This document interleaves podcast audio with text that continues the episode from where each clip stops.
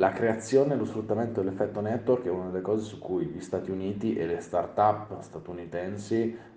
sono più efficaci se le confrontiamo con quelle europee.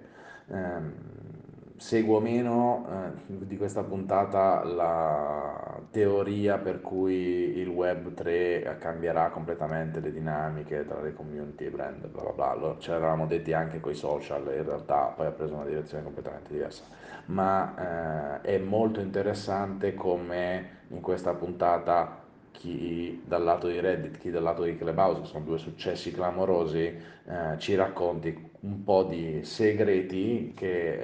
per fare il product manager, il product owner, il CEO di una startup o chi vuole essere a capo di una business unit, di una nuova corporate, deve assolutamente avere chiari in mente, perché ormai sono fondamentali, cioè sfruttare l'effetto network è fondamentale, perché con la pura forza bruta delle vendite si riesce a fare ben poco ormai.